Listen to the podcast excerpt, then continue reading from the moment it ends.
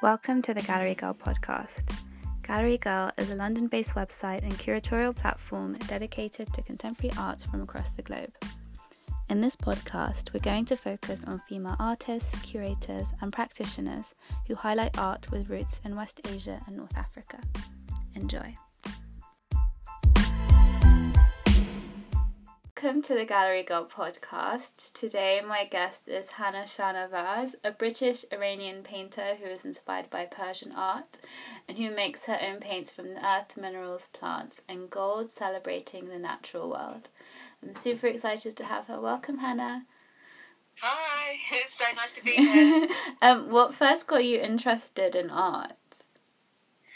Um, so I came from I came into the visual arts from actually I'd say music. Okay. Um, and just loving Persian culture, basically. Yeah. I'm half Iranian, Uh-huh. and so I've been going to Iran for years since my childhood. Yeah. And I mean, in Iran, it, it's just a country surrounded by beauty. Mhm. um, all the all the handicrafts are still very much alive in everyday life from like the doors being decorated you know teacups windows it's just full of beauty and so when i went to do my um, degree i studied i thought okay i'll study you know persian Yeah. degrees at soas Mhm. the school of oriental and african Yeah. studies so it did it just does a bit of everything Mhm. um, which is interesting so poetry literature history um, but it wasn't anything that there was no actual art class. Right. The only practical thing was music, so I actually got into Persian musical instruments. Okay. Um, yeah, which was amazing. And then the literature, I think, stole my heart because Mhm. Persian, sorry, Persian Iranian stories um, and the poetry, they're so visual. Yeah. The way they describe them, so it's like you're looking at a painting. Mm-hmm. Um, again, it just everything is just beautiful, even their words. and then when I graduated um, SOAS, I decided, okay, I'll just go to Iran, live there for a year, play music. I ended up staying for around six years. wow. Okay. And yeah, and there I just accidentally slipped into a painting class, and to be honest, fell in love. I fell in love with painting the visual arts, so I ended up sort of swapping, putting down my instruments and picking up the paintbrush, and have never looked back. That's how it started. Wow. And did you all from the beginning was it always inspired by Persian history and culture Yeah, you mean since the since you started painting and yeah. Yeah, so, so I, I mean, because it was in Iran, obviously, um, there were just uh, Iranian painting classes in their Mhm. style, and so I was first interested in the flower and bird tradition, which Uh-huh. are like huge sort of paintings. You see them on like the palace walls there, lots of wall art, um, and it's all about the nightingale and sort of rose type theme Mhm. and I, I did that. So I didn't actually learn Persian miniature in Iran, to be honest. Okay. Uh, I I did the big sort of flower birds and just got really into colour. It was a real exploration of colour um, for me and Mhm. playing with paints. And now you make your own paints now, don't you? Can you tell me a bit Yes. about that? So I. So after my time in Iran, I went to do my master's degree back in London Mhm. at the Prince's School of Traditional Arts. hmm and they it's unit based again so you sort of have to learn a bit of everything and one of the units there is paint making Uh huh. which just stole my heart um, i mean a few things about it working with the earth i, I mean I, I didn't even know colors like that existed from Right, the earth and that we yeah. could use it it was such an awakening and how beautiful and how sparkly and how vibrant hmm um, so that was amazing. And then the control it gives you over what you want in the end result in your paint. So if you want texture, you can have texture. If you want to keep the sparkles and the crystals, you can do that. And it just opened a world of possibilities in terms of visuals hmm rather than buying a tube of paint that lots of decisions have already been made for you, like making your own. You just this whole world of creativity ready to be explored because I had all these decisions in front of me that I could make. Yeah. Um, so that was one aspect. The other aspect, I really began to enjoy the aspect, of the physical to it. I mean, it's hard to sort of crushing rocks and grinding Yeah. and all of, and I really liked I think working for my art and having that whole like let your energy go out into the whole physical process and then afterwards sit down and meditate and do the painting. It was like two types of energy to work with. Mm-hmm. So I, I just yeah that that stole my heart. Really working with the earth stole my heart. Wow, and um, where do you get all the pigments from? Yeah, so then that kind of led. me, So I wanted to get into that a bit deeper. Okay. So I took this trip back to Iran where I heard about an island in the south of Iran that had this amazing red earth. Mm-hmm. So I went there, I thought, let's get some red earth and make paint. Mm-hmm. And as I was exploring, and I met an amazing artist who's a local, he's called Ahmad Nazarian. He told me about the island and how there's all these different colours. So I sort of went to explore and found you know, different types of hematite, yellows, um, blacks, sparkly colours, and then just ended up making paint from I think over around forty different different earth types, Wow. which got me excited to start foraging Yeah. and collecting from the earth and not just from the pigments we've always sort of been told, you know, the other norms to Mhm. make with. And then since um, doing that, I've found a whole world of pigment makers on Instagram or foragers who are sort of doing the same thing. And I just made some beautiful friendships and connections. And so then I got into some pigment swaps. And Mhm. we post each other bits of earth specimens or rocks from just all over the world, really. Sort of like a little gift giving, little swaps, which is exciting because then also I've been getting surprises in the post, so Mhm. I don't always know what's going to end up on my palette. Yeah. That's so so cool to get um things from all over the world. And and also to know where it's all come from and that it's not like made in a factory and that everyone else has what you have. It makes it so much more special. Um, Yeah. And your work is really intricate. Like how long does it take you to to make everything? a long, a long time, quite a long time. Um, I mean, it depends on the scale as well. So I normally like to do what I call sort of like um, the masterpiece, sort of mother painting Mm-hmm. for each collection, which is one huge painting that locks everything in together, like ties the whole story together, Mm-hmm. and then all the other little paintings around it. Um, are related. I just love everything to be sort of connected and related, and for I suppose a collection to have a real heart to it. Yeah. So that will take me um, a year to two years to do. Wow. Okay. Well, this newest one is going on towards two years, but the other ones have taken over a year, but then they weren't finished, so I sort of have, have gone back to them. Right. So quite quite a long time, and then smaller ones. I mean, maybe a few months. It's it's hard to say because I tend to, if I get excited, I would just morning to night, night to morning go into a painting. Yeah. But then if I'm not, sometimes you know I'll need a break and I'll just need some nature time, horse Mhm. time. Um, so it's it's always hard to answer. I I, I should really write it down. Um, but yeah, I mean the big ones take. I, I pretty much dedicate a year, well more than a year to two years of my life to the big one. wow. Um, so I go really deeply into that, and that's Uh-huh. always the hard one to let go of. I'm sure. um, yeah. Yeah. Wow.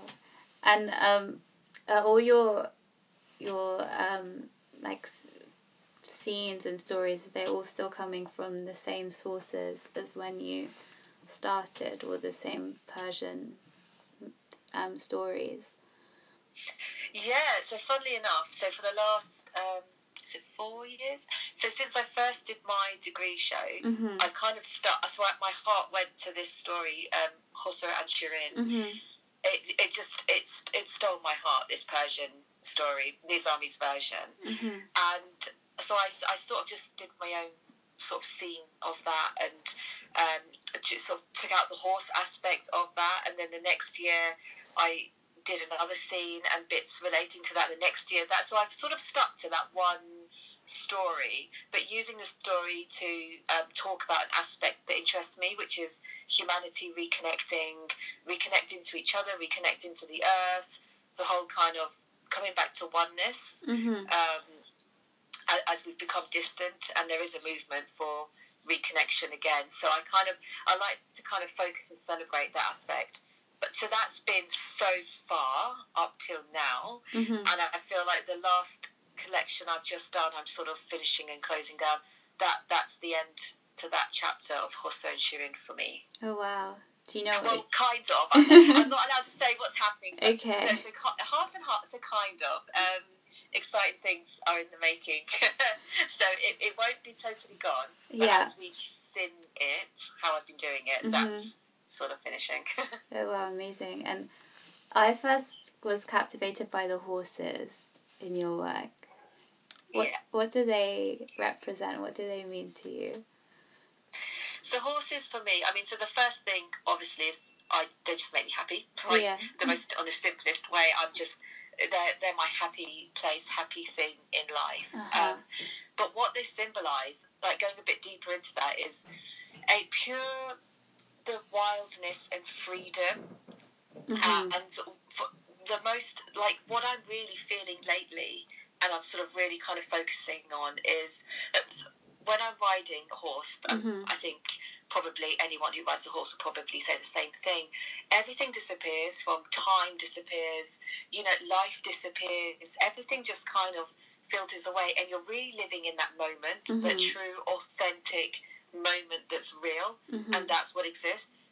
And when you're on a horse, it's like the horse's legs are, you know, taking you across the lands through the countryside.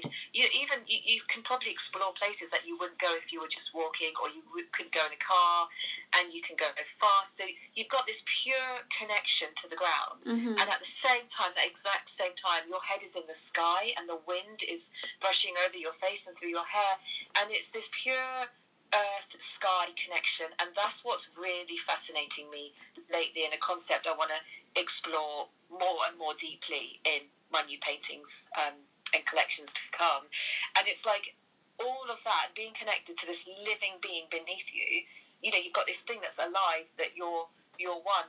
So you're connected mentally physically emotionally spiritually. And so that kind of ignites the heart center you know Mhm. so you've got this connection between sky earth and then heart and what is sky and earth without you know love what's Mhm. life without love what's life without heart so that whole thing that's just yeah that's kind of like taking me at the moment that's everything the horse does Wow. So do you have your own horses? I have one horse she's Uh-huh. called phoenix Oh, it's a good name. Um, yeah, yeah, it's very appropriate. Um, and she's amazing. She makes me laugh. She is beautiful. I lots of uh, in the paintings. I always sort of think of her. And yeah. also watching. I think the horse every because I'm with her and all the other horses obviously every single day. Watching them and how they are, it helps in painting because I kind of even though I'm painting them in the Persian miniature style, and I take lots of the horses directly from what I, the ones I've seen in Persian miniatures Mhm. it still helps with the painting, the shapes, the shading, just the Mhm. energy, the, the, everything about them, and then it just it just fits in perfectly. Wow, incredible.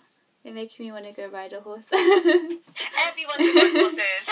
yeah, I know. I used to at school, but it's been a lo- it's been a long time now. It's just so relaxed, and it's the same thing. I think that. Well, I suppose I feel like in nature, and whatever you do in nature, whether it's just on a walk or just sitting down, like right now, I'm just sitting by a tree with my hands on the earth in this forest, and feeling the same thing, just like softness and just gentle and slowness, and nothing else exists, and just to breathe, inhale and exhale, something that used to be part of, I think, humans' life every single day. And in modern living, there's so much noise, everything's so busy, we're overloaded with information and words and visuals. And now we pay to go to yoga and meditation classes, and we have to put aside time to do that Mhm. just to breathe and be Yeah. in the moment. It's like it's become something special to do hmm and just being in nature and horses and that's what again paint making does for me it's bringing back that normality that aspect to my life where just breathe just touch the earth. Just watch one substance go into another substance. It's alchemy. Watch that rock um, transform into something else, and that blue, and then that blue creates the water in your painting, and it's all just transforming and organic and moving. Um, and and you can't rush it. It's a slow process, so it slows me down. It's yeah. I and, and again, what horses do, what everything natural does, I think, to a human being. Yeah, yeah. So um, speaking of slowing down, a lot of us have had to slow down or kind of change the pace of life in some respects because of this whole lockdown and coronavirus. Like, how has that been for you, and how has that impacted your work? It connected, to be honest, it connected. Oh, a few things have happened. It connected me more to the earth. Mm-hmm. Um, in that, when you know we were, you know, when we f- went through the first phase where we all had to stay actually in the house, yeah, not just social distancing, but really lock on lockdown. Going back to things like um, diet. So for me, I'm, I'm going to admit this now. I, I, I do tend to buy food from outside, ready made, or order Right. in, and I get lazy about the aspect of life. And I really kind of went introspective to myself, and I said, you know, I go on about making paint and connecting to the earth, and I do all that, but I'm ignoring one simple thing, like what's going into my body, Mhm. and I have ignored that for a long time. And why am I letting that aspect go? It's not just about doing, you know, all this romantic, complicated things, paint making, and you know, traveling the earth, but it's also what I eat daily. Mhm. So that got me thinking and thinking about okay, let's start cooking again. You know, I can't eat out, and let's get connected back to I am what I eat and understand again the alchemy that happens in cooking. Um, you know, something transforming into something else, and then when we eat it, it transforms into energy. What kind of energy? How does that make me feel? And then I even started thinking about, okay, well, why don't I plant something in my garden, Mhm. which I, I didn't do. I didn't get around to doing. Um, but we, I did talk about it with my husband, and we decided to.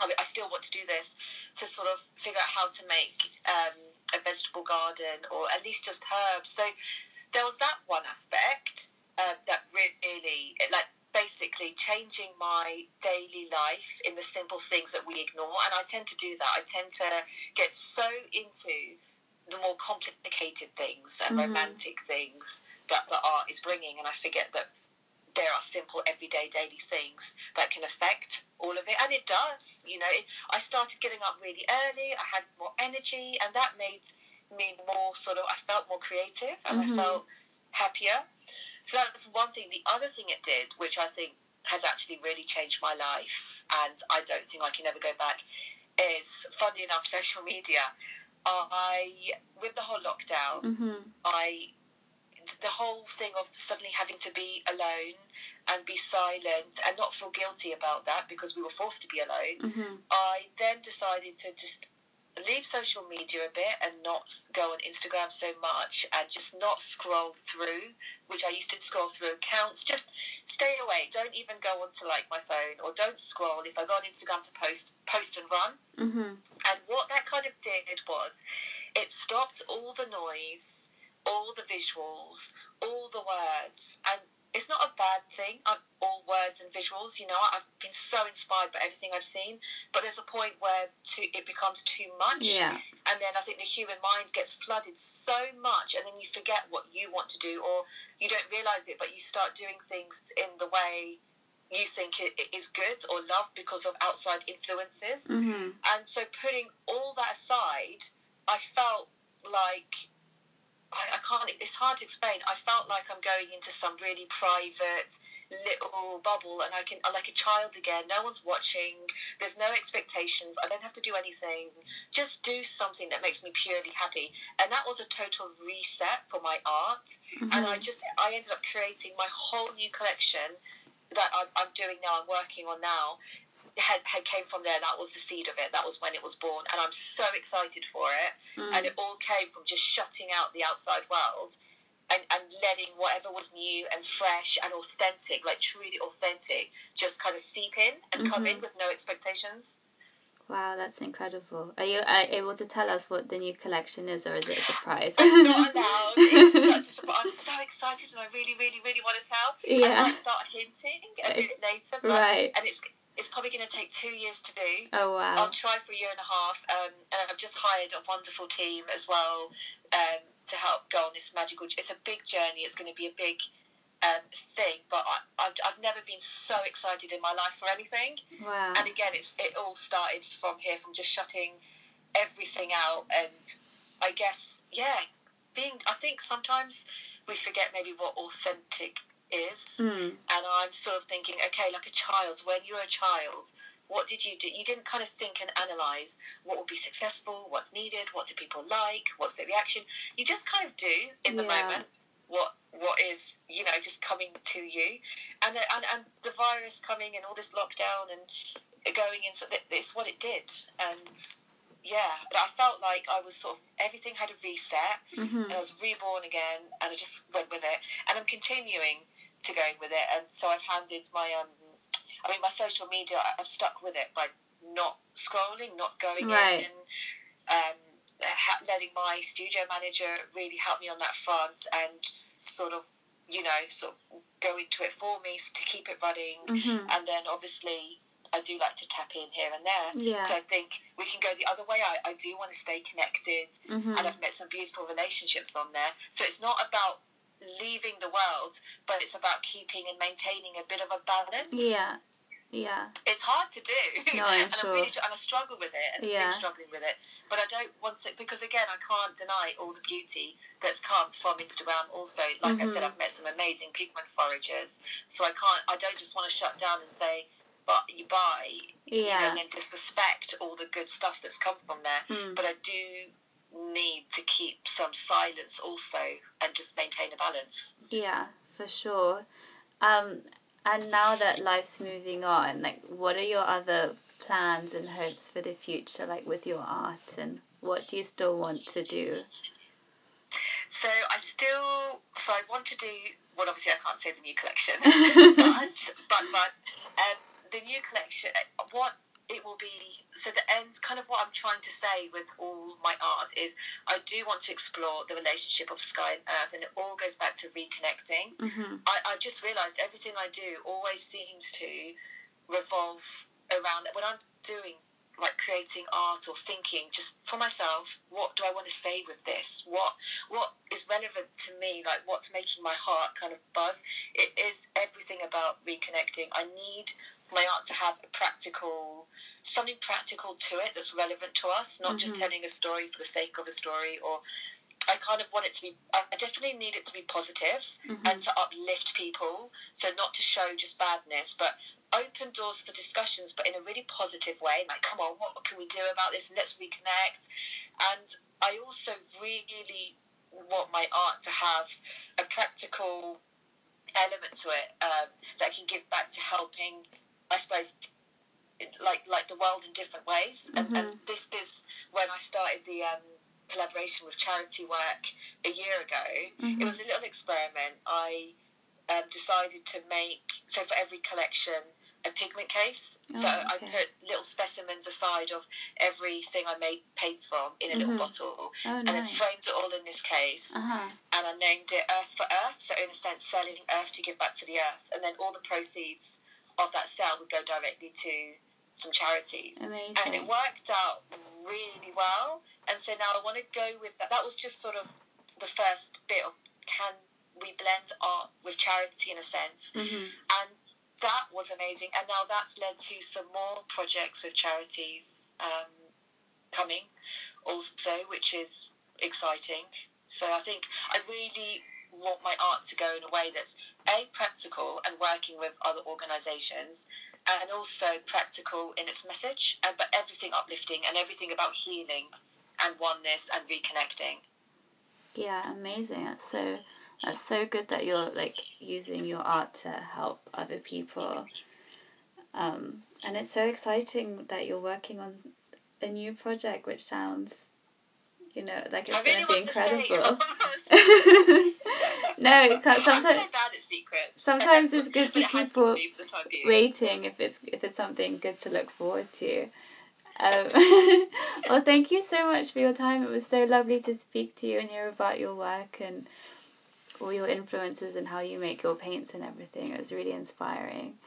Um, so everyone who wants to check out Hana's work, it's at hana.shahnavaz on Instagram, and I will link to her website and everything as well. So yeah, thank you so much, Hana. Um, well, thanks for having me. That was lovely and relaxing. nice little relaxing chat. Um, really nice. So thanks, honestly, for contacting me and yeah, organising this. You're welcome. Thank